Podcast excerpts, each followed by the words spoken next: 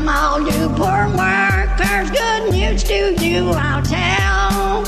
How the good old union has come in there to dwell. A battle in the heart of Alabama caught our attention. Coal miners in one community, they've been on strike now for months. Working as long as 12 hours a day, seven days a week, in some of the most dangerous conditions. I really think that the labor movement is the single greatest force for democracy in the history of the United States. The story of Alabama is a story of not just resilience, but of militancy. I say no contract, you say no code. No contract, If we ain't all free, ain't none of us free.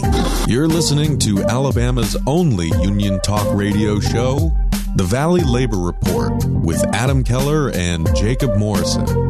Hello, Tennessee Valley. This is the Valley Labor Report. My name is Jacob Morrison here with my co host and fellow agitator Adam Keller, and we are broadcasting live ish online and on the radio from the heart of the Tennessee Valley, the Spice Radio Studio in Huntsville, Alabama.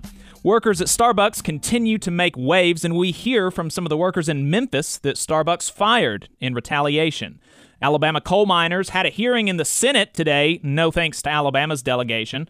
Politicians in Montgomery moved to increase liberty with respect to firearms and decrease it with respect to our speech and assembly rights. We speak to Senator Sam Givhan about that. And you know what? We've got more on today's program.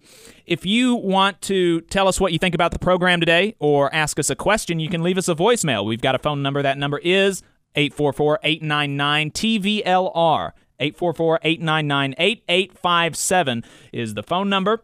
If you haven't gotten enough of us by the time we finish on the radio, or if you just want to see what we're up to throughout the week, then you can find us anywhere online. We are on Facebook, we're on Twitter, we're on YouTube, we're wherever you get your podcasts, all at the Valley Labor Report. And just a reminder your support does help us stay on the air. Our single largest source of funding comes directly from our listeners.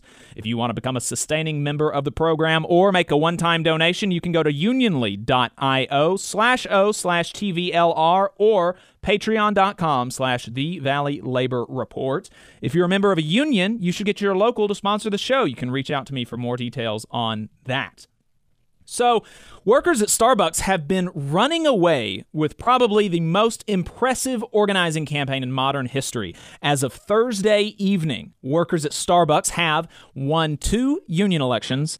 They have had ballots impounded at a third in Arizona because of the uh, uh, intransigence of the National Labor Relations Board. They've announced intentions to file for a union election at more than 93 locations and they have filed for election at 78 locations covering more than 2,000 baristas. Of course, like any group of workers organizing collectively to improve their working conditions, the company is fighting back through some legal and some illegal tactics. All of them, however, are unethical.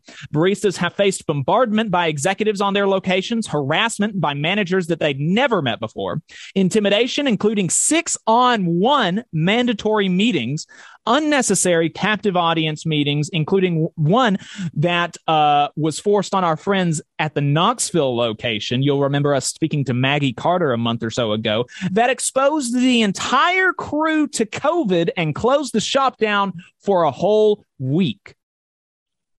And that is uh, that's why we've got our next guest on the line today. Retaliatory firings. Baristas at a Memphis Starbucks announced that they would be unionizing a couple of weeks ago, and they gave an interview with local media on January 18th, for which they were fired. The company claims the firings had nothing to do at all with the unionization efforts, rather for violations of safety and security policies, namely policies that have to do with locked and unlocked doors, unauthorized persons in the building, and someone being in the safe who has no, who was not the authorized cash handler. Now, there are no allegations of anything being missing from the safe. And of course, as anybody who works in the restaurant industry will tell you, it is not uncommon that you would be at a workplace when you are off the clock, nor is it uncommon that a non employee would be in the building after store hours. I'm willing to accept that maybe there are some comp- companies that take these policies more seriously than others, but I believe it's wholly illegitimate to fire employees as a first response to violations of these policies, especially given that these policies had not been consistently enforced. As the former manager of this location can attest, let's listen to a clip of a video that she sent to More Perfect Union. Adam, uh, play that clip for us. My name is Amy Holden, and I am the former store manager of the Starbucks Poplar and Highland location where many union partners were terminated today. I was with the company for nine and a half years, so I feel like I have a pretty good understanding of what Starbucks policies and procedures are. We have a process at Starbucks when it comes to corrective actions and terminating partners. We do not move straight to termination for anything that is not considered egregious, like stealing and harassment and those kinds of things. Those things we would move towards corrective action to as long as partner resources supported it. The majority of a violation, a policy violation, would move to some level of corrective action where we would assume positive positive intent and help that partner correct their action rather than moving straight to termination. It's very rare that we move straight to termination for some sort of policy violation. These partners were terminated for policies like going behind the line when they were off the clock. It's something that's done across the company and especially in the Memphis area. They went behind the line for various reasons, but if we terminated everybody that did that, we would not have a staff. Many of those partners have done those things directly in front of the district manager and the new store manager, and they've never been coached on it before. So clearly, what we're looking at here is a selective enforcement of store policy. So we wanted to talk to some of the folks that have been affected by this. We brought on two of the seven that were fired, Nebretta and Kylie. Uh, thanks for taking the time to join us today, y'all. I really appreciate it. Oh, thank you for having us. So, can y'all tell us why the company told you that you were fired? Um, well, I know I was um in my write up it says that I went and back house unauthorized, well off the clock, I should say. Um, I went behind the bar off the clock and um, it said that I unlocked a door for an unauthorized person to enter the building after closing, which is completely untrue. I was never near the door. And Kylie, what about you? I was told I was fired for being behind the bar off the clock. I was fired for being back at the house off the clock, uh, for being in the store after hours, and for not wearing a mask while off the clock. So, we listened to your former manager say that these policies were not enforced before. Is that something that y'all can confirm? Yeah. Yes, definitely.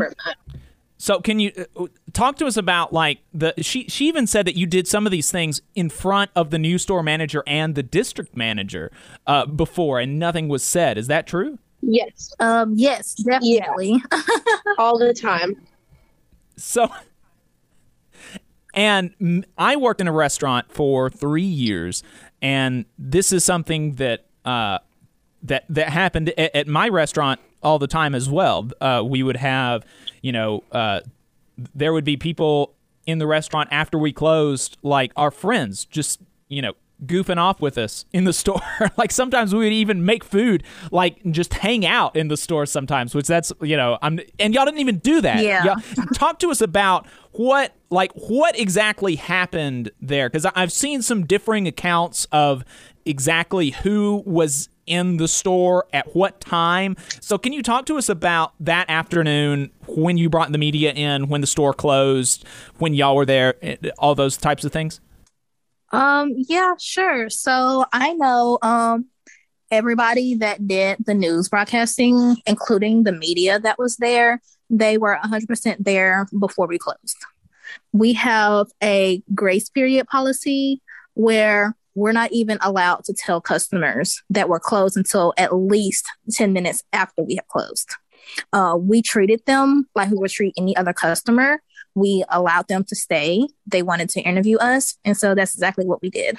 So it wasn't even like y'all brought them into the store after it was closed. They came wanting to interview you and you allowed them to stay and gave the interview. Yes, yes. correct. So given the lack of enforcement of these policies beforehand and the situations around the actual incident itself, why do you believe that you were fired? We were 100% fired because we were trying to build the union within our store. Um, because these were, like we said before, these were all policies that were never enforced. But all of a sudden, as soon as we went public, they decided they want to start enforcing policies and try and do everything they could to get us in trouble. Definitely, I can attest to that. Um, I know one of the people that was fired had completely nothing at all to do with the news broadcasting, but she was seen on camera signing a union card that day, so they fired her. Wow. And could y'all remind us how soon did these firings happen after the interview? Um, Like it took two about a month. Yeah, like a Yeah, couple like- weeks, almost a month before they even um, concluded their quote unquote investigation, as they call it. Hmm. Mm, mm. So how have the uh, how have the people that were not fired? How have they taken it? Oh, they're so riled up. They're ready to fight harder than ever, and they have been fighting a lot harder than they were before because it. They know that none of us had done anything wrong or done anything that we hadn't been doing since we were working there before. So everybody has just been fighting and pushing a lot harder than before. Definitely. We um already have a whole new committee. Um Wow. since they fired the original committee, we've already had a whole another committee. And they're now starting their um their anti union scheduled meetings. So Mhm. they're definitely holding in strong in there. That's great to hear. Um, it, I, I'm really glad that it seems like these firings have had the opposite effect. Let's talk about y'all. There have been, uh, th- there's been a lot of support pour in from across the country. There's been a GoFundMe that's currently raised more than fifty thousand dollars to support you all uh, while you're waiting to hopefully get your jobs back. And there were protests at unionizing Starbucks locations across the country, including at your location in Memphis. What has it felt like seeing that outpouring of support? Um, I know it's been uh, very important to us, and we greatly appreciate how much support we have um, gotten because these things were um, unjust. And I mean, of course, you know, we're a little sad and upset that we can't work with our friends anymore because we're super close to our store. We're like a family there. So it's kind of sad that we have to kind of watch them through the window and they have to watch us through the window. Um, but I mean, it's been uplifting. Um, I just love all the community support and the national support that we have received. It's been amazing. Yeah, no, I've honestly felt the same way. It's honestly like warmed my heart a lot, and I cannot thank anybody enough for um the support that they've given us. Like, I will go through, like, I'll just be scrolling through Twitter and I'll almost start crying just from how Mm. much people have been supporting us. It's been so nice to see. Yeah it, it I, I've enjoyed seeing it. I, I can't imagine how it would how it would feel to be on the, the receiving end of, of so much support from from all across the country. Um, why did y'all want to unionize in the first place? Like, what was the catalyst there? Um, I know I personally started unionizing not for myself, but I did it for the coworkers around me because I was watching everybody being cast aside. Every concern was not being addressed, no matter how much we were trying to address it.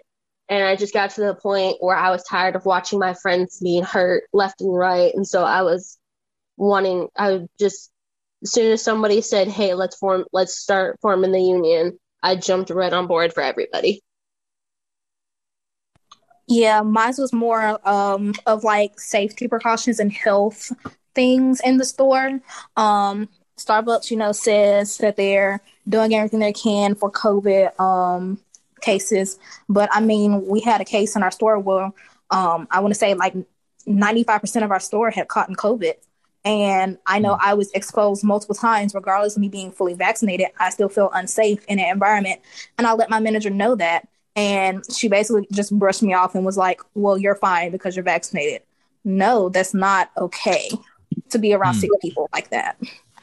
Yeah, so when we tweeted about this or, or, or shared something that y'all had said, and the and it, it was uh, crazy because you know we're like a, a small talk radio program in Alabama, and the director of crisis communications for Starbucks emailed us wanting to like quote unquote like correct the record, and he was extremely adamant that it's like that the safety is such an important thing that these are terminable offenses because they take um, quote unquote partner safety so seriously. How would you respond to to the claim that Starbucks takes you know, worker worker safety very seriously? I would say oh, you go first, Rita. Oh, sorry. um, I um don't believe they do. I mean, they say that we don't need a union and that we can solve this in house. We don't need a union and everything. And I mean, it's kind of crazy they even say that because when you go to the higher ups, they just push you to the side. And for them to come out and to try to um, make us seem like bad people and basically just trying to dirty our name like that, I think it's ridiculous that they would even um, try to say that we were so unsafe. I mean, if we were so unsafe, why allow us to work um, three, almost four weeks with other people if we're so unsafe? Mm. Yeah. Right. No, yeah, that's definitely what I was gonna say as well. Is we're definitely like they're definitely trying to do. They're reaching out to small programs just to try and save their own face because you know you I'm sure they fire a bunch of people throughout the company, like very month. I'm sure they fire so many. And just for them to just now be reaching out to media to justify themselves, that's how you know, like, what they know what they're doing. Because, like, you don't hear them reaching out to, like, New York Times to justify why they fired this person for being late that many times. Like, they're just doing this to save face and to show that oh we're still a progressive company but these people mm-hmm. were here to fight the progressiveness and everything. Right right. Do y'all regret um uh do beginning this this effort? Oh no. Definitely not. If i could do it again i would 100% do it again the exact same way. Oh yeah no same. I do not regret this at all. We've had so many people reach out to us tell them that we have made them a lot more confident in unionizing. So we've just been like a support, like a support for many people. And I would not have another team that I would rather do this with. That's great. I'm I'm really glad to hear it. To wrap up the conversation, I'll give you a um, a fun tidbit from my conversation with Reggie, the uh, director of crisis communications for Starbucks. Uh, when I ended my conversation with him, I asked him how much he was making, and he did not want to tell me. So. he, when I asked yeah. him, he was like, "How much are you making?" And I said, fifty-five thousand dollars a year. What about you?" And he was like, "Well, that's great. I'm sure you do a great job. I'll talk. I'll let me know if you have any other questions." oh wow! yeah, they so, definitely just want to cover their all their bases. Mm-hmm. exactly. Yeah. All right. Well, Kylie Nebretta, thank you so much for your time. Really appreciate it. Thank Absolutely. you so much. Thank you for covering up the story. And stay strong. We've got yeah. your back, and there are people all over this country, all over the South, that that are really inspired by your actions, and and will continue to support you. Yeah, absolutely. Thank you guys so much. Thank you for that support so much. That honestly yeah. means a lot. Absolutely. And let us know if there's ever anything that we can do. Like I said, I'm the Secretary Treasurer of the North Alabama Labor Council. Uh, I know some folks that are a little bit closer to your area. So if there's anything that we can do as unionists, let us know. If there's ever a story that you want us, uh, you want uh, us to talk about or, or um, to talk to us about, let us know. Happy to support. Uh, y'all have a good one. Okay. All right. You too. Thank you. Right. Thank you. We've been talking to Nebretta and Kylie. They are uh, former Starbucks baristas. They were fired in retaliation for um, uh, for unionizing at a Memphis location. Uh, Starbucks Workers United have filed an unfair labor practice alleging that these firings were illegal retaliation for their union su- support, and they are seeking a 10J injunction to quickly reinstate these workers with back pay, which is a process that the new Biden appointed NLRB General Counsel counsel Jennifer Abruzzo says she intends to pursue aggressively. She has got a chance to prove it now. Uh, you've been listening to the Valley Labor Report. My name is Jacob Morrison. My co-host is Adam Keller. We are going to be talking about the legislative session with State Senator Sam Givhan on the other side of this break. So don't turn the dial. Support for this program also comes from the Iron Workers Local 477. So if you are looking for contractors with lower than average EMR and TRIR, uh, they tell me that if you need to know what those mean, then you will. Uh, or if you need to supplement a workforce at any level for any amount of time, short or long term, if you need iron workers that come trained and certified at no extra cost, or if you need workers from superintendent down to general laborer and you're looking to start work on a project or you're unhappy with your current contractor situation, you need to call my friend Jeb Miles with the Ironworkers Local 477. They only work with the best in the business, vetted contractors, and can do all kinds of jobs from roofing to steel and bridge erection, from welding to heavy rigging, from structural repairs to machinery alignment, and much more. They supply manpower on four of the five largest projects in North Alabama, so you know they're legit.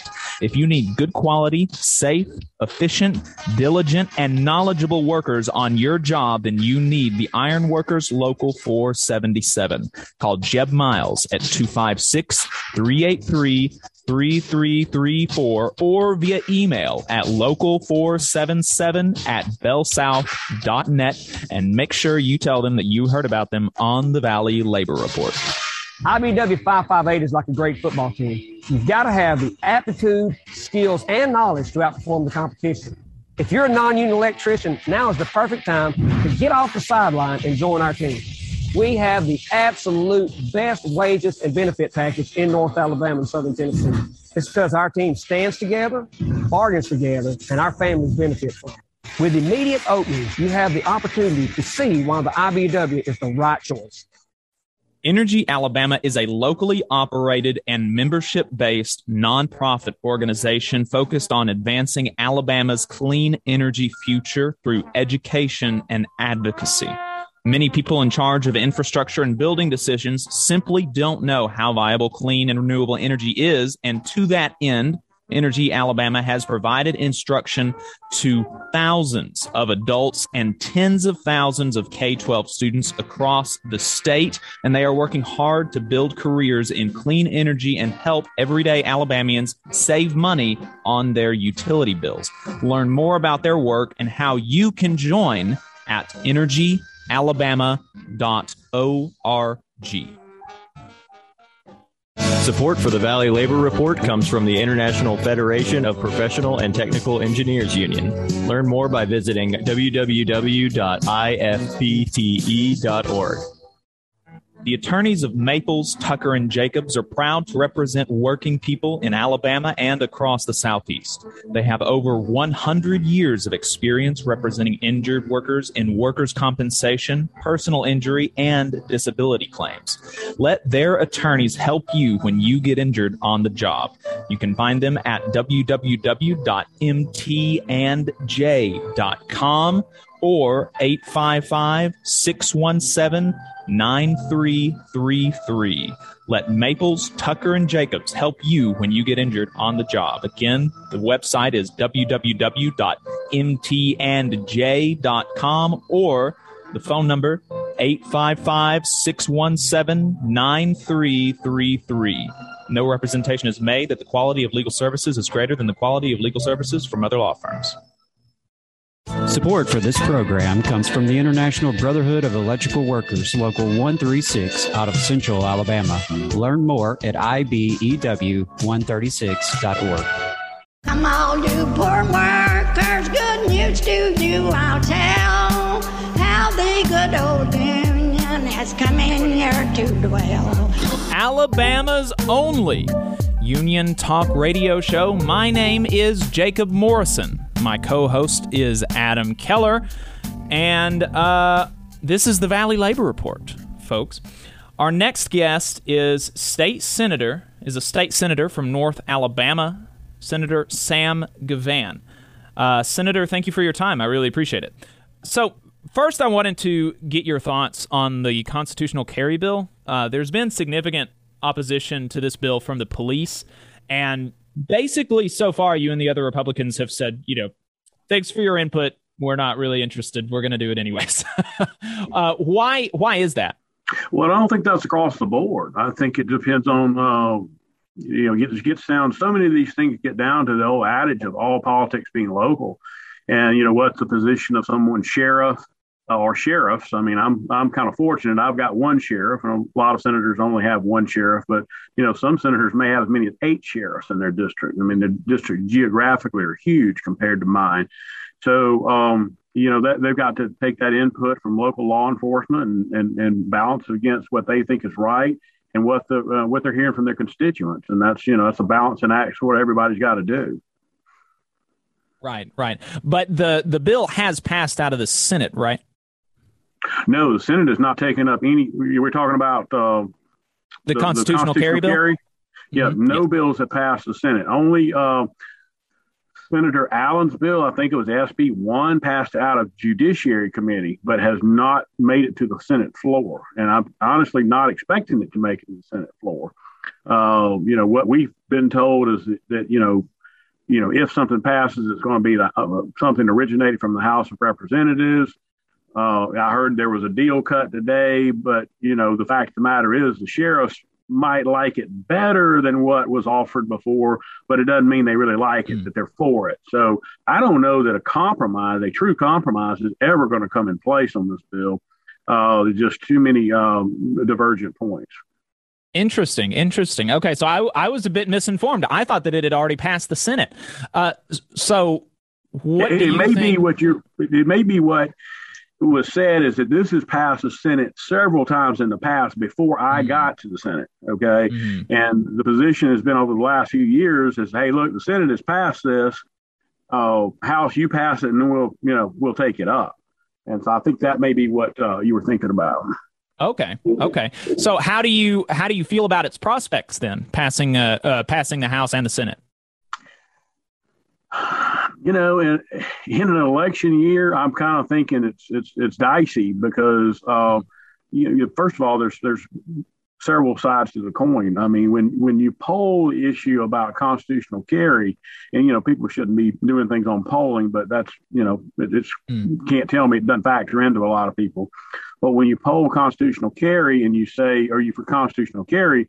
the, the, the initial response is pretty high, and then when you come back and you say is your what if you knew your local sheriff was opposed to this bill because it you know affected uh, you know law enforcement safety, policing activities, et cetera. That number starts to drop, and mm-hmm. so you know that you get to that other side of the coin, and what is what is the um, you know when the voter gets the rest of the story. Um, you know, and I, I think I take issue with some of their arguments uh, personally on constitutional carry, and but you know, one of my one of my constituents asked me is, "Were you are you absolutely for it?" I'm like, "Well, you know, I'm not, of course not absolutely for it. I mean, it, it depends on. I mean, you know, we get into semantics there. I mean, can you, you know, take a loaded gun into the courthouse, you know, because you mm-hmm. got a constitutional right to do so? No, I don't think that's a good idea, especially, you know, since we've had people gunned down on the uh, steps of the uh, Madison County Courthouse uh, in at least the last 25 years, maybe more recently than that. So you know, while I support it generically, you know, everything's going to have limits. Mm. Right, right. So the um, and and that's more or less, I, I, think that we're we're at least unopposed to it. I, I, know that that Adam Adam is a gun owner, um, one of the former hosts of the show, uh, president of the Machinists Union in Decatur very big gun owner. We're at least not opposed to the bill, and and my I, I, guess I had thought that you were you were maybe more in favor of it than than you seem to be from some of the other interviews that you've given. Um, and but it's, because. It's, it's, it's, a matter of degree because you and I apologize because I mean and, and your listeners can't can't know all obviously what, what what I've been through, but I mean I get so many different fronts on this. I mean I mm-hmm. I, I am I am for a constitutional carry. I've never hidden that fact, but um, but there's some people want to push it to a point that to where you know it would even make me uncomfortable. Right. So you know, and you've said the the argument basically from the police has been that there's a certain amount of safety that that maybe uh, safety risks involved in a constitutional carry bill, um, and potentially it will lead to a decrease in the amount of crimes that we can solve because uh, you can use a gun as a pretext for further investigation. Um, but but like you said, generally speaking, you're supportive of constitutional carry, and so more or less you feel that the the potential damage to police officers or um, potentially even civilians, the decreased stability of police officers to use that as a pretext for searching uh, somebody. You feel that's like a fair trade, generally speaking, and and maybe we can quibble about the actual risk that exists there, but you feel that's a fair trade for the liberty and, and the and the right that somebody has to to carry a gun in in most places. Yeah, you know, um, one of the arguments has been is well, that takes away a tool away from us. Well, you know, you can, you know, you can do unreasonable searches and seizures, and that gives you a new tool mm-hmm. there. You know, if you want to violate right. the Constitution, you know, so you know, it's it's again a, a balance on that. But I'll give you a specific uh, example where two murders were solved. Uh, of, of, this is what we're hearing. I'm not. I'm just just laying out what an example, uh, anecdotal evidence of what uh, their tool and their arsenal is. And, uh, you know, four guys are pulled over uh, in, in central Alabama, uh, west central Alabama, I guess.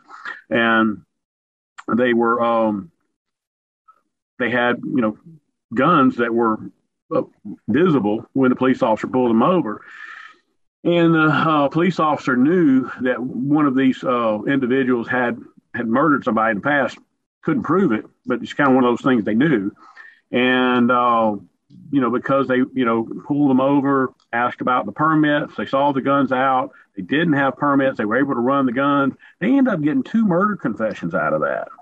And no coercing, no beating, no nothing like that. Just, you know, you know, the, but two guys racing, I guess, to the punch to try to, to uh, turn state's evidence before, you know, everybody else did and save their skin best they could. So there are examples of where this was used, but I mean, all the surrounding areas of, uh, I say surrounding areas, all the surrounding states. I haven't read the laws. I know Mississippi is an absolute constitutional carry state, but I've been told that Tennessee, Georgia, and Florida, you can drive with a loaded gun in, you know, in your vehicle, and that's kind of an extension of the Castle Doctrine, and that does not mm. require a permit. And that's really where I want to be. That's that's what's important to me and you, you look at all the states around us, their crime hadn't gone through the roof. And, you know, mm-hmm. and, and, let's not forget a big issue about this is money. When you, you find out in Montgomery, uh, we, we give an overgeneralization and say it's always about the money, and that's not, not, not entirely true, but it's often about the money. And here, that's that's the case because sheriffs do make a lot of money off of permits, and that's you know uh, that's an overriding uh, issue here. Mm-hmm. Right, right, and and so, uh, another thing uh, around the ability to carry guns is that currently guns are, are banned at protests. Would this change that? And and and I know that, for example, the miners that are on strike in Brookwood, Alabama, they faced company-inspired violence by scabs and bosses, including actually being shot at themselves. And I'm sure that they'd appreciate the ability to defend themselves on the picket line. If uh, would would this bill allow them to do that? So the um, the bill that I understand, I haven't seen its last iteration that's working through the House, does not increase the places that you can carry a, a weapon.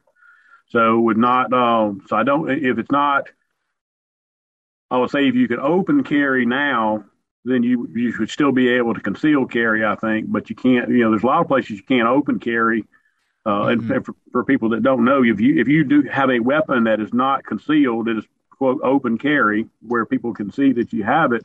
Right now, that's the law. You walk down the street with a, you know, w- with a gun on your holster on your hip. You but you but if you put a coat on to cover that gun up, you know, then then you're in trouble. And I actually had a, mm-hmm. a one of my church members came up to me uh, Sunday, getting on me pretty hard uh, because he was fishing on on um, uh, Lake Guntersville and a couple guys come up, uh, you know, with open carry holsters, and he's like, "That's hmm. intimidating. Why are they doing that? They're doing that to intimidate." And so he thought it ought to go the other way, and I was like, "Hey, that that, that horse is out of the barn. It's not going back." Mm-hmm. Right, right. So the the the law is that, that you're not allowed to open or concealed carry uh, on in in a in a protest like environment, and so that that does include picket lines. So that being the case, um, it, will there? Do you anticipate a push from somebody else, or do you anticipate pushing yourself uh, to change that? I don't think so. I don't think that you're going to see changes in the Senate to uh, to the bill that comes out of the House uh, of consequence. I think whatever comes out of there, that's going to be the thought process is that's all that's going to be able to pass the House of Representatives, and so therefore the Senate's going to have to make a decision: do we accept it or do we not? Okay, so um, the it seems to me that that at the same time that there there is a push and and not wrongfully, I don't think, to increase people's liberties with respect to their ability to carry firearms.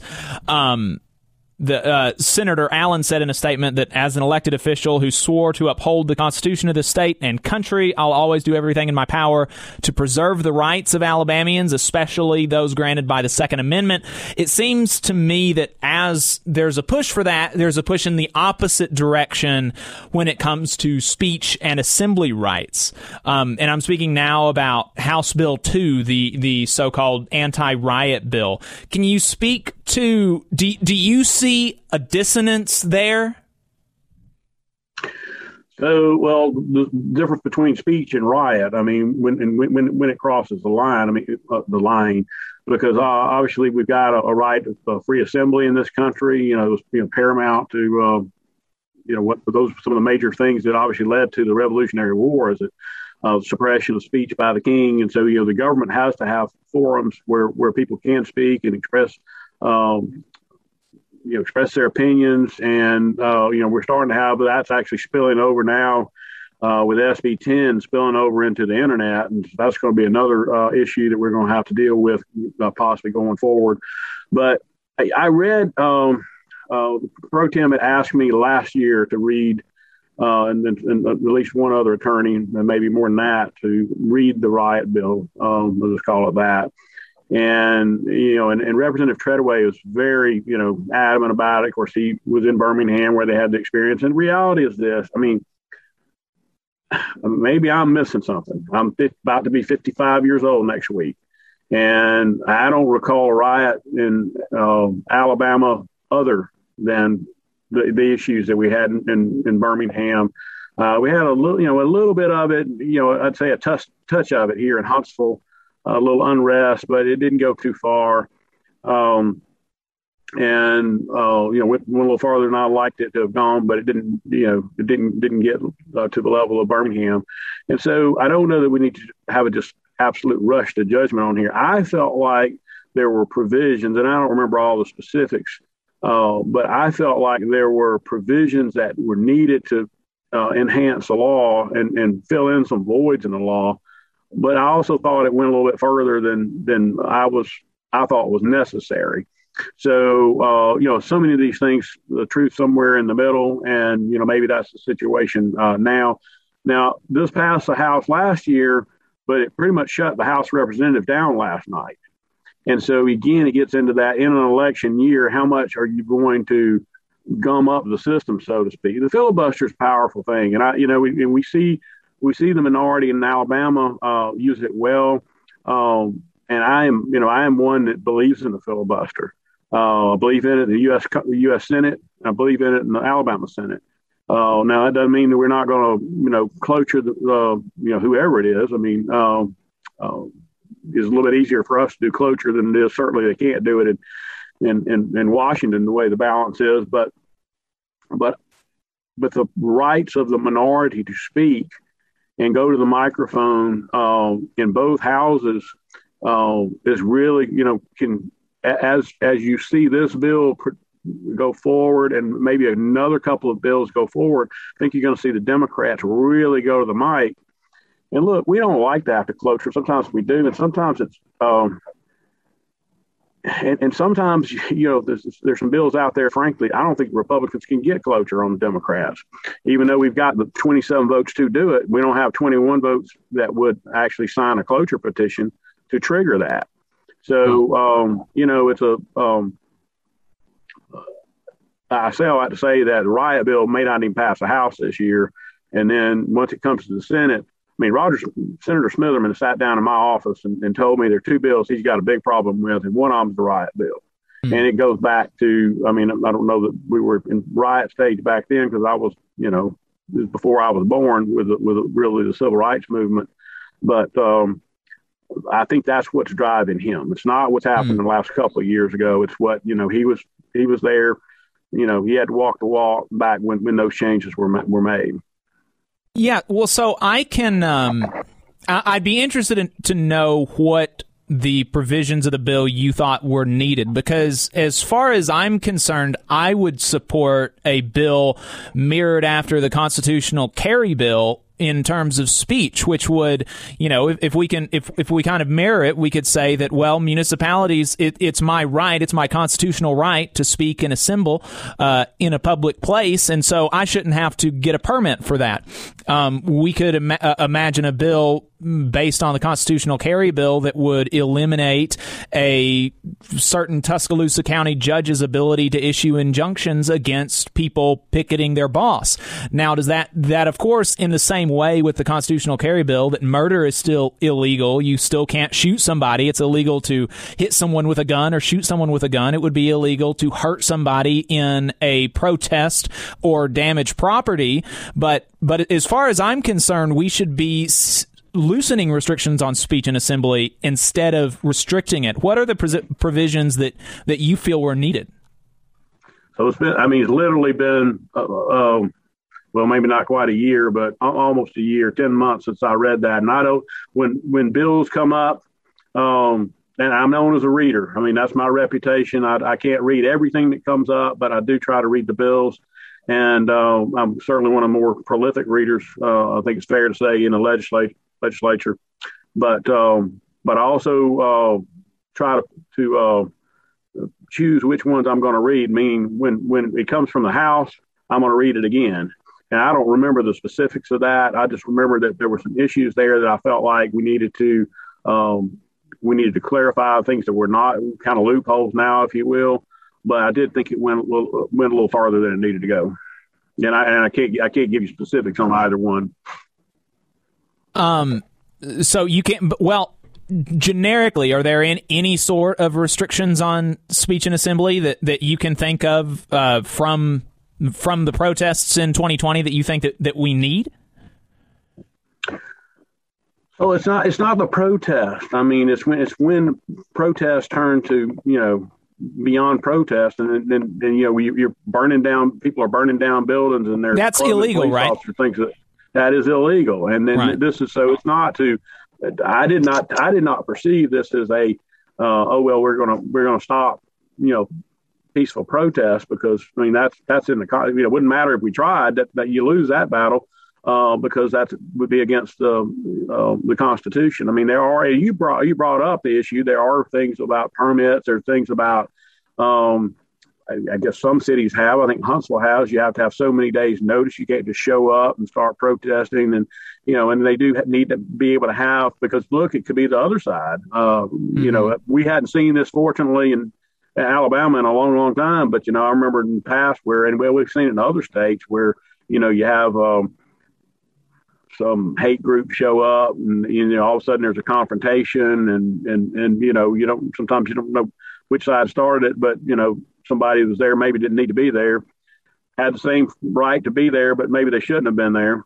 And um, uh, so, you know, the, the police need to be able to have uh, be, be prepared to deal with stuff and not just let you know have have chaos. But uh, but you know, we do have places, in, at least one place in Huntsville I can think of uh, between uh, Yellowhammer and um, um, Straight Dale, you know, which is basically a, you know, public park. I think you can go. Uh, and the reason I bring that up is some people wanted to protest outside my office one day, and they, you know, found out they couldn't do it, and um, and then they went there and they had their protest, and uh, so um, uh, that was over the abortion bill, but. Um, Right. So, well, I mean, you know, there, there, are avenues out there. Uh, you know, I mean, I do, do you see the the riot bill to be you know squelching uh, um, free speech. I, I, I, saw that once things get you know out of hand, how how are we going to deal with things at that point in time as a government? Right. Well, I mean, do you, do you see the the issue that because you said you know the first thing that you said, well, we don't we don't have an issue with people protesting, we have an issue with people burning down buildings, and it's like, well, that that's illegal. like you can't you can't burn down buildings. That's yeah, not, and, and, you can be arrested how, for that. Correct. but it's how the police handle it at that situation and how they try to de-escalate. Uh, and you know, again, I had the bill in front of me. I could go go, you know, well. I don't know if your listeners want to go, go through it line by line, but you know, um, but there were there were things there from a policing standpoint that I thought were needed to try to you know try to de-escalate things and try to keep things from getting getting out of hand. But um, you know, I mean, we've had peaceful protests in this country for a long, long time. Unfortunately, uh, on both sides of the political spectrum, in the last year, uh, uh, have not. Um, well, I say in the last year, I guess over a year ago, uh, for for about a, probably a ten month period, we're not we're not that pleasant. Right, right. So, okay, well, that's um, I'll, go through a couple of the things in, in the bill, and, and you can tell me what you, you think about them. There was one one of the provisions of the bill is that there's a mandatory holding time of 24 hours, and in the public hearing, Treadaway actually said um, when told that this would imprison innocent people. He said that's one of the reasons that I put the mandatory holding time in the bill. All those people got their charges dropped. Um, my understanding is that there are sometimes uh, that there are even some violent crimes that don't have a mandatory holding time, and it seems like that to me is is is pretty obviously something to uh, you know enable the police to uh, you know just pick out you know you don't have to be convicted and you can be held 24 hours and that's uh, you know people will lose their jobs. People lost their jobs and last what if year. you were just there watching you know? Right. Uh, you know that you know you can just be sitting there watching and the police come up and you know uh, just you know grab you because you're standing next to the, you know somebody who was acting up, and and then then mm-hmm. you're going in for 24 hours. You know. Exactly. And, and uh, also, you can be arrested for quote unquote rioting. You can be convicted. You would have a felony without ever having hurt a single person, without ever having damaged a lick of property, because the, the bill is basically, it, it's, it's, you know, on a, a police's perception of your threat level. You can be charged with a crime for quote unquote funding a riot. I think we, you know, I, I, think that we know that that's uh, aimed towards the bail funds that people saw, and I think that people have a right to to pay people's bail if they want, you know, and and, and that's that's the whole bill is, is to in, increase, you know, place that mandatory holding time on people, increase the um the the uh, uh, uh the the punishment for being convicted of quote unquote rioting, even though to be convicted under that, you don't have to have damaged anything or hurt anybody. And, and, uh, make it a crime to help, help people who you feel, maybe you don't feel, but the people feel were arrested wrongfully uh, when they were contributing to these bail funds. I mean, is this a bill that you feel like you could support? I could support it with modifications, but that's that's where the devil's always in the deta- details. Is you know what what are those modifications going to be, and, and does that ultimately kill the bill? uh, you know, as we get into, you know, uh, I, th- this is not something, this is something that, and I'm not trying to downplay because I have a lot of respect for Representative Treadaway, but this is not something that my emails get any traffic on. Okay. And I, I try just, uh, just as a, a side, um, just a little background on me and emails is, is uh, I have my emails up right now. I'm actually kind of see them in the background behind this is, is, um, I do not pay attention to emails. I'm not running for governor. I don't pay attention to emails from other part of the state. I pay attention to emails from Madison County. Uh, when I start getting flooded with emails that come from all across the state, uh, and which I am, by the way, on HB2 and something else, and I start see, you know, I open them up and I spot check them up because you know they're usually form emails, and I'll see, you know, Shoals, Birmingham, Greenville, Mobile, I just delete them all then. I have no idea how many of my constituents sent those emails because they're sending them all over the state and that's spamming. I want to hear from my constituents, but I am not hearing from my constituents. We've got to pass this riot bill. So it's not something that I'm hearing a drumbeat about. I'm getting, and, and I have no doubt that some of these emails opposing this are in, in my constituents, but I don't know because, you know, unfortunately, whoever's chosen to uh, promote this thinks it's a good idea to email people from all over uh, or send emails from people all over the state, as opposed to just Madison County. But um, I, I, don't know that you're. I don't think that there's people waiting waiting with bated breath to pass this riot bill. Uh, I mean, if it was, it would have passed the Senate last year, and I don't think I, I just can't. Um, I, I, don't think the audience can appreciate how much that uh, uh, the passion that Senator um, Smitherman's going to have to not allow this to go through. And I don't think that you know, again, we pick our battles. I don't know that this is something that we would cloture him over, especially if some of us want to have changes in it, and then that just kind of complicates matters even even more for the for the proponents of the bill. Right, right. Uh, well, Senator, I, I, appreciate your time. I hope that we're able to have you back on. Maybe if, if this bill moves any further in the Senate and you've had, had some more time to review it, uh, I'd be I, would be very interested in, in knowing specifically the provisions that, that you would be interested in seeing enacted. Um, so uh, if you don't have anything else, um, we'll go ahead and wrap it there. I appreciate your time. Thanks, Senator. All right. Have a good night. Good night. All right. We've been talking to State Senator Sam Givhan. He is a state senator from North Alabama about uh, a couple of bills in the state legislature. Appreciate his time. My name is Jacob Morrison. My co host is Adam Keller. You're listening to the Valley Labor Report. Uh, next up, we're going to be talking to some stewards from the Machinists Union. Adam, have we got them in the Zoom? They are coming in right now, so let's give them a sec to connect here. All right. Make sure the senator had exited the room so our new guest can enter the room. All right. All right. So last week we talked about how workers at the United Launch Alliance organized into the International Association of Machinists and Aerospace Workers, Local Lodge 44 in Decatur voted 100% in favor of their strike sanction in the run up to their contract negotiations, the first time ever in the local's 20 year history. We also mentioned that the union there, representing more than 350 manufacturing workers at the company, had a union density rate in the high 90s, meaning that despite the fact that we are in a right to wreck state, and workers are barred by the government from securing a clause in their contract mandating representation fees be paid. Uh, the workers mem- uh, the workers membership in the union is to- meaning that the workers membership in the union is totally voluntary. Nearly every single worker is a member of the union. So I wanted to talk to some of the people that pulled off uh, that impressive feat, even in the midst of the company flooding the unit with new hires. So we've got on the line Gavin Brunner and Anthony Michael. They are stewards for the local. Gavin, Anthony, thank you very much for taking the time tonight. I appreciate it. Thanks for having us, Jacob. Yeah, thank you, Jacob. Absolutely. So, uh, Anthony is the chief steward. Could, just walk us through how are you able to pull off nearly 100% membership rate among manufacturing workers in the private sector in Alabama? Well, uh, Jacob, we have a clause in our contract that uh, mainly says that we get to talk to all new hires within the first five days uh, they're hired on.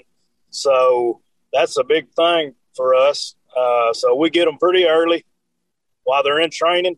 We usually get uh, you know 15 to 30 minutes or so that we get to go and talk to them about the union, and we just explain to them you know what the union has done for us, and uh, just give them the, the, ins and outs. And uh, we usually have a pretty good success rate of people joining after we do that. What do um I, I, believe that David said that there are only three new hires that haven't joined the union. Um, what what do they say after this presentation about like what the union has done and and you know are they because just generally speaking, you would imagine that you would be met with some amount of skepticism. But is that the case? Do you have to kind of walk them through that, or, or how, how how do people react when they hear y'all's presentation? Well, uh, you're right there is some skepticism. There, a lot. Most of the people, the company's very smart. Most of the people they hire have never been a part of a union. Uh, me myself included. When when I hired in, I was not uh, ever. I've never, never been in a union. I grew up in a union household, but uh, you know, most people they hire are never never been in a union. So, you know, we try to explain to them, hey, I've been there you know, I was, uh, you know, kind of scared myself, didn't know what to expect. But uh, we, you know, we get a lot of questions. They they'll they'll be open and they'll ask us tough questions, you know, and and we just try to be as honest as we can and and uh, you know tell them tell them the ins and outs of the unions, which uh, you know mostly good. I mean, very very seldom is there anything bad about the union. If it's anything bad, you know, it's some usually someone has uh, done to you know rub someone wrong or you know just uh, to get a negative vibe. But Hmm. uh, it, it's uh, it's just being open with the folks and you know just being honest about everything. Right, right. Well, Gavin, when you talk to when you talk to people, what are the things that that you say to new hires to say that you know, look, this is this is what the union has done. Like, what what is it that you tell them that the union's done? Well, I'm a second generation union member. My father's a retired Teamster with uh, UPS.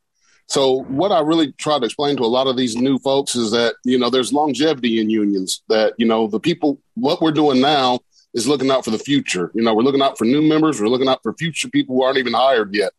So, you know, the thing that really helps a lot is, you know, word of, word of mouth gets around inside the plant. So, a lot of these new hires, you know, even though they talk to us, they also talk to a lot of their coworkers once they hit the floor. So, and that that really sells a lot of it also.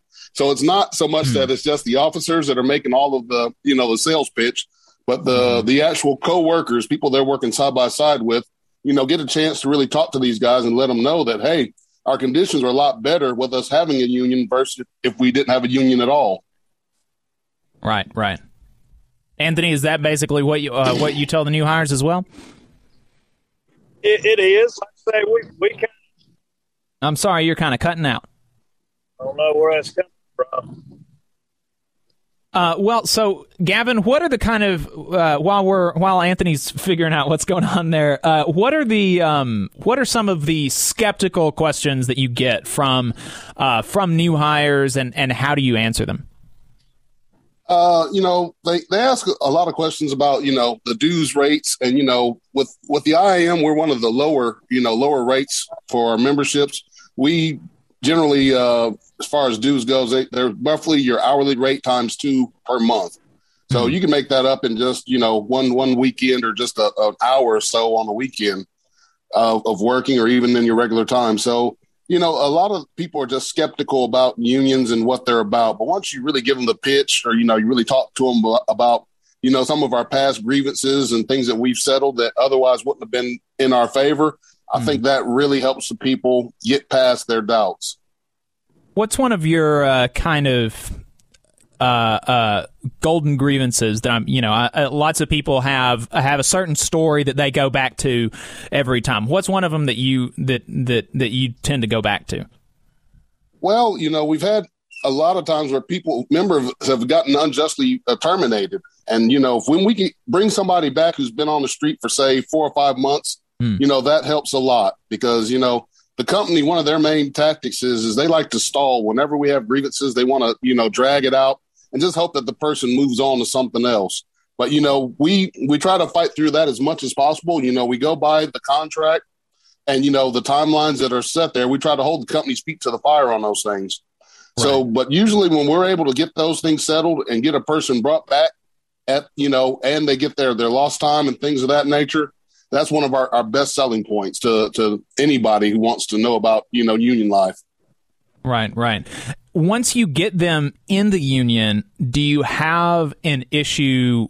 uh, Well, I mean, clearly you don't, but why is it that you don't have an issue retaining them? Because you know, I can imagine a world in which, like, okay, you sell them this pitch at the at the at the new hire orientation, and then six months down the road, they say, you know what, this isn't really working for me.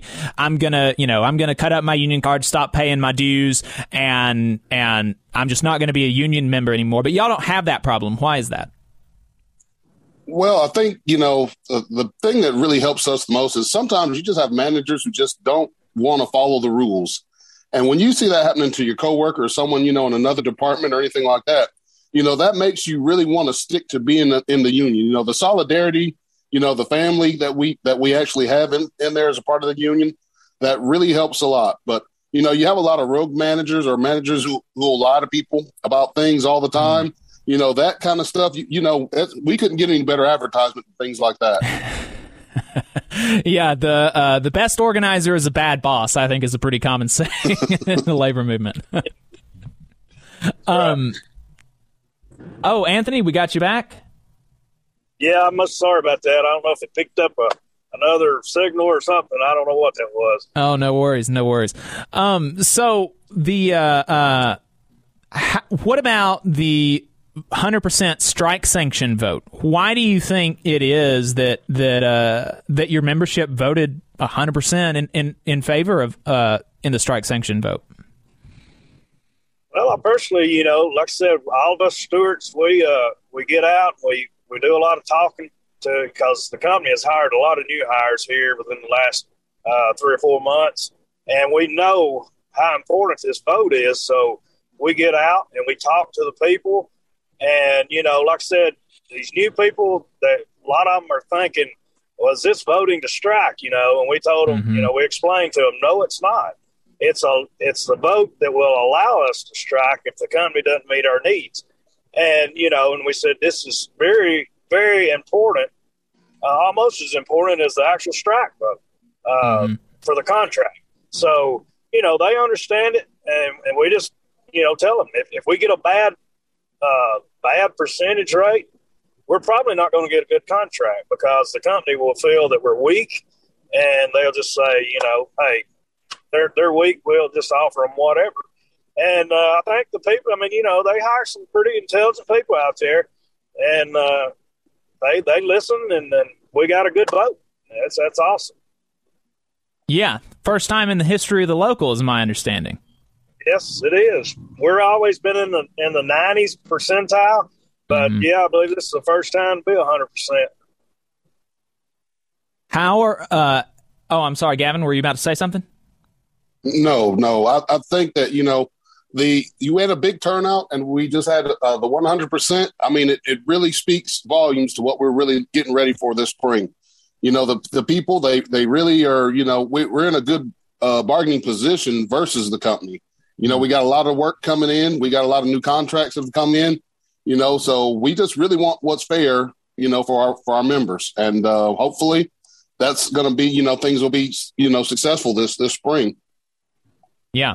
Yeah, I, I sure hope so, and we're definitely going to be uh, uh, keeping an eye on that, and um, and and following that as the negotiations begin. Y'all are going to be doing some actions in the run up to negotiations, and I'm sure that we're going to be talking to some more of y'all um, in the mean in the meantime. So, uh, what would you say to to to a union member out there? There are lots of lot, you know, we get a lot of non-union members, but a lot of union members as well. What would you say is the most important role of, of a steward um, to union members who may be who may be interested in in moving into that kind of role?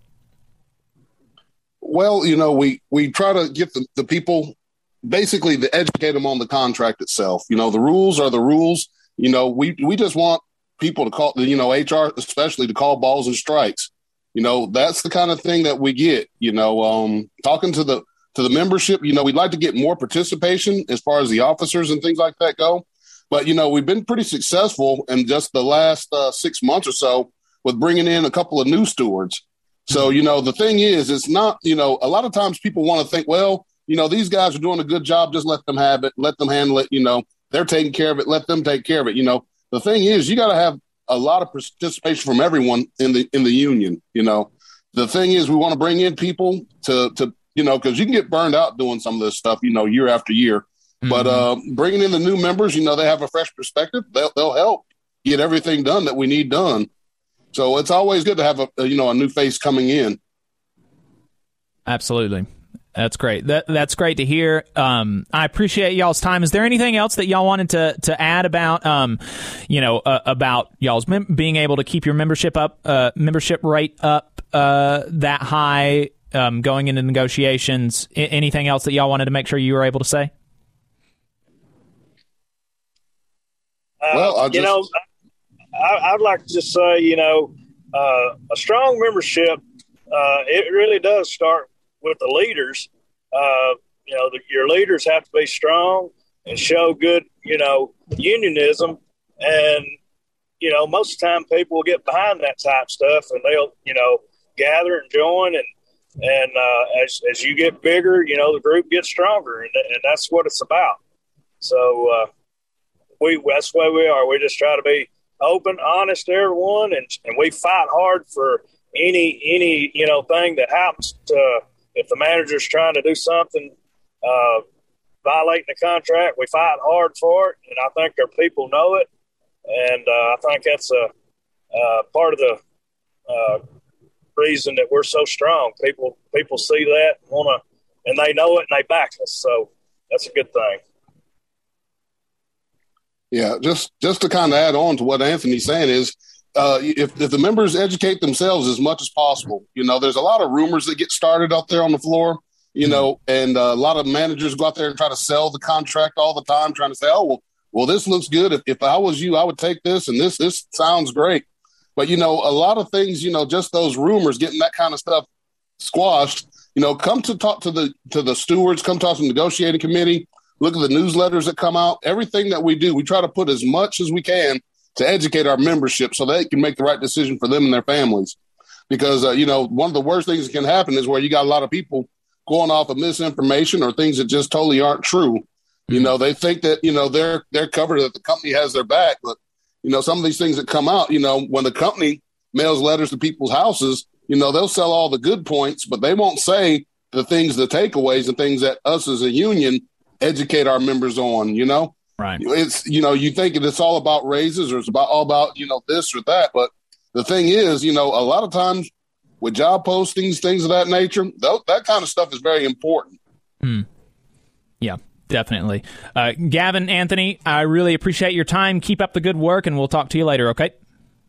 All Sir, right. thank you, Jacob. All right. Yep. Thanks a lot, Jacob. Absolutely.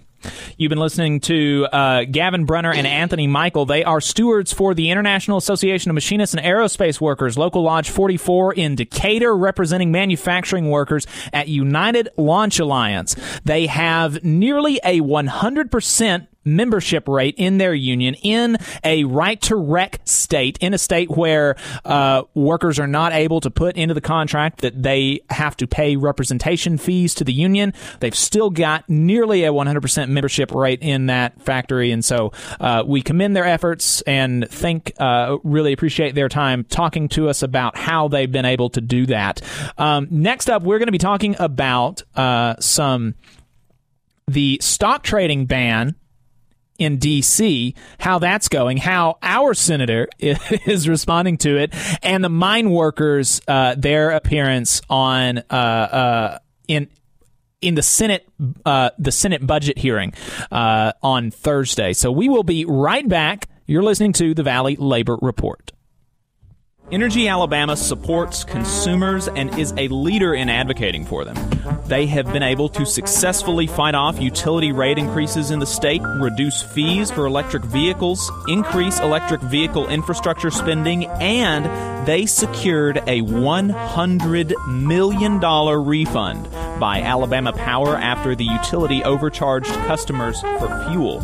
To learn more about their work advocating for customers and to join the fight, go to energyalabama.org. There's a lot of talk about a shortage of workers, but that's not the case with IBEW 558. We have provided our customers over 3,000 workers and performed over 3 million man hours in a pandemic year. With 8,000 OJT hours, 900 classroom hours, OSHA 30, and a state license, our members receive the equivalent of a master's degree. That's what makes IBEW 558 the right choice for your electrical needs. Look us up at Facebook or at IBEW558.org. The attorneys of Maples, Tucker, and Jacobs are proud to represent working people in Alabama and across the Southeast. They have over 100 years of experience representing injured workers in workers' compensation, personal injury, and disability claims. Let their attorneys help you when you get injured on the job. You can find them at www.mtandj.com or 855 617 9333. Let Maples, Tucker, and Jacobs help you when you get injured on the job. Again, the website is www.mtandj.com or the phone number 855 617 9333. No representation is made that the quality of legal services is greater than the quality of legal services from other law firms. North Alabama DSA is looking for folks to work for a better North Alabama. They prioritize mutual aid, municipal activism, and union solidarity. Contact them on social media or DSA North Alabama at Gmail for more information. Support for this program is provided by the International Association for Machinists and Aerospace Workers, Local Lodge 44 in Decatur, Alabama. Learn more at iamaw44.org. Hometown Action is a proud sponsor of the Valley Labor Report, and we're here to help keep you in the loop on the assault on your right to protest, picket, and peaceably assemble in Alabama. The anti protest bill is back this year, and it's as bad as ever. There is huge interest in building worker power and increasing unionization in Alabama that has corporations scared. Don't let their influence on our state legislators become another tool to arrest striking workers and union supporters. This racist bill is especially problematic for black organizers and unnecessarily gives law enforcement broad discretion to define even small peaceful gatherings as a riot. Tell your Alabama legislators to say no to House Bill 2. We've set up an easy way for you to do that. You can go to hmtn.link slash HB2 where you'll find more information and an email template you can use right from your smartphone. That link is hmtn.link slash HB2. You'll also find more info on social media at Hometown Action. We're the nurses, firefighters, and claims representatives that help keep our government services running. We respond to natural disasters. We care for our nation's veterans, and we investigate discrimination in the workplace. We are federal and D.C. government workers, and we are proud to serve the American people. Working in more than 70 agencies across the government, we know we can fulfill our mission because our union has our back. Learn more at afge.org. Paid for by the American Federation of Government Employees, AFL CIO. Support for this program also comes from the Mid South Council of Retail, Wholesale, and Department Store Union. Learn more at rwdsu.info.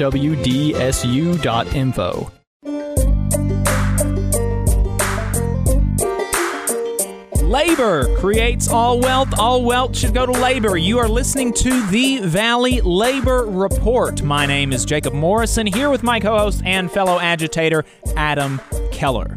If you're just now tuning into the show, uh, you missed a really good conversation with Memphis Starbucks workers who were fired uh, for supporting their union. Uh, you can find that interview online wherever you get your podcasts on YouTube, all at the Valley Labor Report. We also uh, just finished talking to State Senator Sam Givhan about the um, about the quote unquote anti riot bill and the constitutional carry bill. And frankly, I I mean I think we heard a lot of politician answers, um, and that. You know, I don't know. We'll, we'll uh, maybe maybe we can get him back on when he's had a chance to read it. But um, so there's been movement finally to ban stock trading among members of Congress. This seems like an obvious move to me, especially as so many members of Congress last year, including Alabama Senator Tommy Tuberville, traded millions of dollars in stocks and beat the market. It's incredibly hard to beat the market. Almost nobody can do it. And yet, most uh, uh, most Congress people did.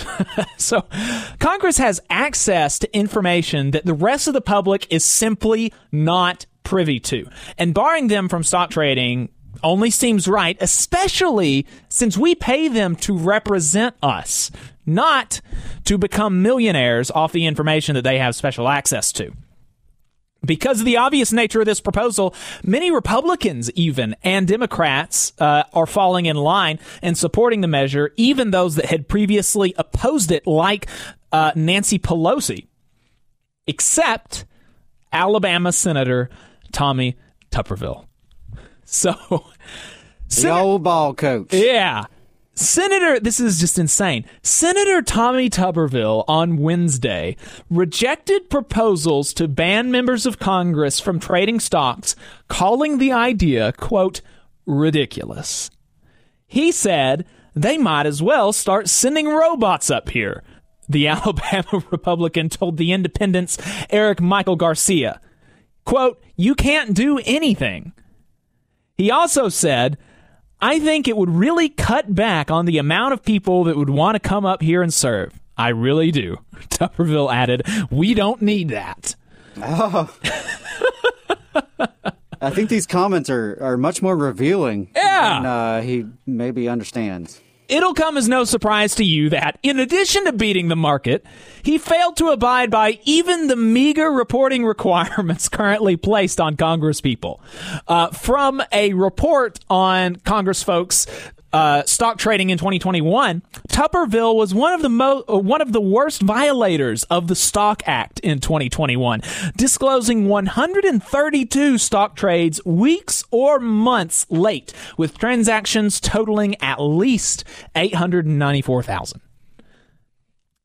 So I think, frankly, if there are people who would serve in Congress but would be dissuaded by a stock trading ban, we would be better off as a country. Yeah, I mean, what if uh, the types of people who are in the Senate, the House, the executive branch, what if they didn't just have like eight hundred ninety-four thousand dollars lying around in trades in a year? In, a in year's one year, right? Yeah, that's just a, and, uh, and that's just his late trades. right. That's just a tiny piece of his overall assets. That's insane. so just the assets he has that he is uh, flagrantly, you know, violating the law, just that alone would be enough to sustain how many families in Alabama?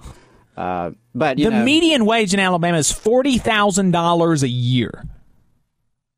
Forty thousand dollars a year, and this guy is saying if I can't make at least at least a million dollars a year on top of the two hundred thousand uh, two hundred thousand dollar salary that I get from the taxpayer, it wouldn't be worth it to me. Now it wouldn't be worth it to me. You know, I, I'll confess that I don't know the fine details of this uh, stock trading ban, but I'm going to assume that you could still have like a, a generic investment. Yes. you know, You could- can could still have your money in a mutual mutual funds. fund Mhm. and, and just let it go. Right. Uh, so this is not, you know, I. I I think he's trying to do this uh, victimization thing, but it's not as Right. if he's no longer allowed to make money on the massive amount of money he already has. But frankly, we would also be better off as a country if that were part of the if that were I- I- part of the sure, ban. Like yeah. you can't you can't invest anything, no investments while you're a member of Congress. Except worker-owned co-ops. Except yeah, yeah, right. Yeah, we could try to incentivize worker ownership, but well, when we get you elected up there, Jacob, that's you There know, we go. Put that top of your list. There we go. Um, our sisters and brothers in Brookwood barrel towards one year on strike. They're six weeks away from one year on strike now. Still, crickets. Crickets from the media in Alabama, especially conservative media. Crickets from all but a few politicians, like Tuscaloosa Representative Chris England. He's one of the only people who have consistently supported these striking miners. They're on strike because of unfair labor practices, a failure to bargain by the company in good faith, a loss of health care, retirement, and $6 an hour. $6 an hour. In the absence of support from Alabama politicians, independent senator from Vermont, Bernie Sanders, held a hearing in the U.S. Senate's Budget Committee on what corporate raiders are doing to workers and consumers.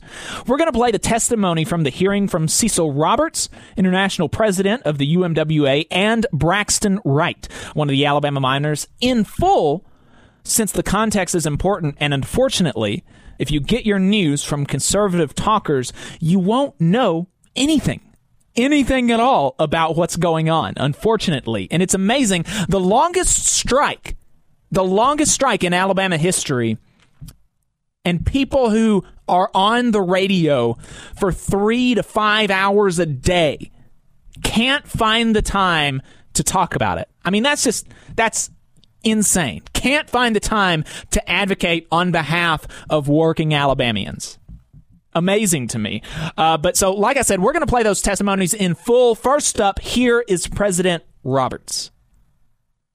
Uh, All right, so Roberts, the the international we're gonna um of the United we're gonna tell them to put it in post. Mr. We'll say thanks so 15 minutes. Each of these clips are like seven minutes Thank long. you, uh, okay. Senator, So each of these for, each of these clips are like uh, seven minutes long. We'll say 15 minutes. I'll just tell them to put it in in post. Participate.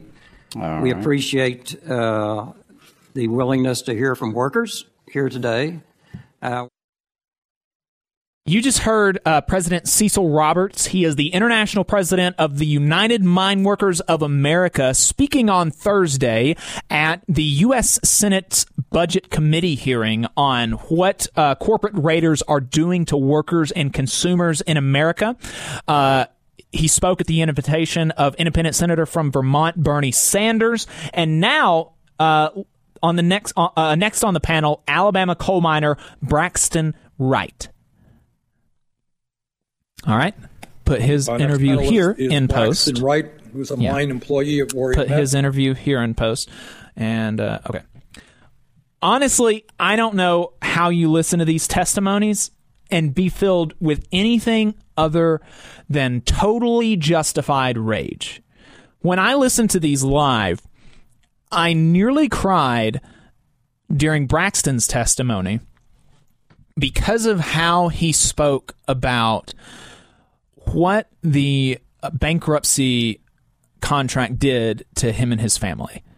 Before he was able to but before he talked about how most of the partners of coal miners or many of the partners of the coal miners did not have to work.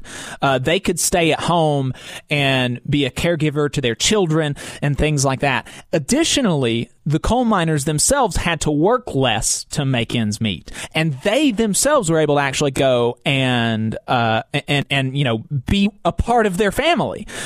And over the last five years, these people have essentially been sponsoring their families, having to work six uh, to seven days a week, 10 to 12 hours a day. I mean, that's what it ultimately is. You're not spending any amount of time with your family. You're basically just sponsoring them.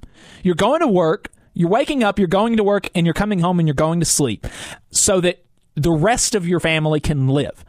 And that is that's just not something that we should be having to deal with today. That's not something that workers in Alabama should have to do so that New York hedge fund managers can make millions of dollars a year. I don't I don't think that's right. I don't think that's right.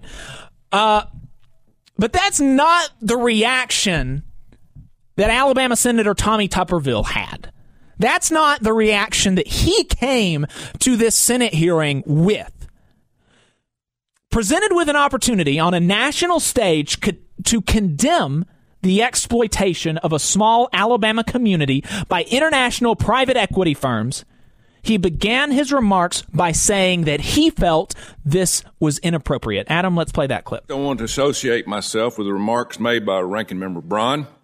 While this is not the first time the chairman has directly involved himself in union dealings in my home state of Alabama, I want to make it clear and on the record I do not believe the Budget Committee has a jurisdiction over matters involving labor practices across our country. If a hearing like this should take place at all, it should be in front of the Senate Health, Education, Labor, and Pension Committee, better known as HELP, which I am a member. That being said, I think it is inappropriate for Congress to weigh in on labor disputes. Can you imagine? You're a politician. You're elected to presumably make people's lives better. Like, what do you mean you think it's inappropriate to weigh in on private negotiations? And of course, of course, this is not a consistently held belief that these politicians have. That has been the, the response from politician after politician that I have reached out to asking them to comment on this, uh, uh, on, on the, on the strike. They've said, it's not my place. It's private negotiations, whatever, whatever. And those same people will talk about Minnie Mouse wearing a pantsuit instead of wearing a dress. That's that's happening in a private company. Like and and it doesn't matter. Like it doesn't matter at all what a mouse wears. What a cartoon mouse wears. It like they'll also comment on uh, uh on Dr. Seuss's estate taking down some books that had racist cartoons in it. That's a private company. That's a private institution deciding what to do with its resources.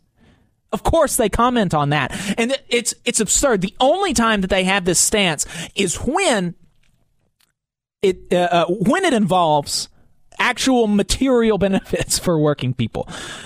He then spouted off a couple of misleading facts uh, from Warrior Met's PR people, despite having just said he didn't think Congress ought to weigh in. He just finished saying, I'm playing these chronologically. He said, first, I think it's inappropriate to weigh in.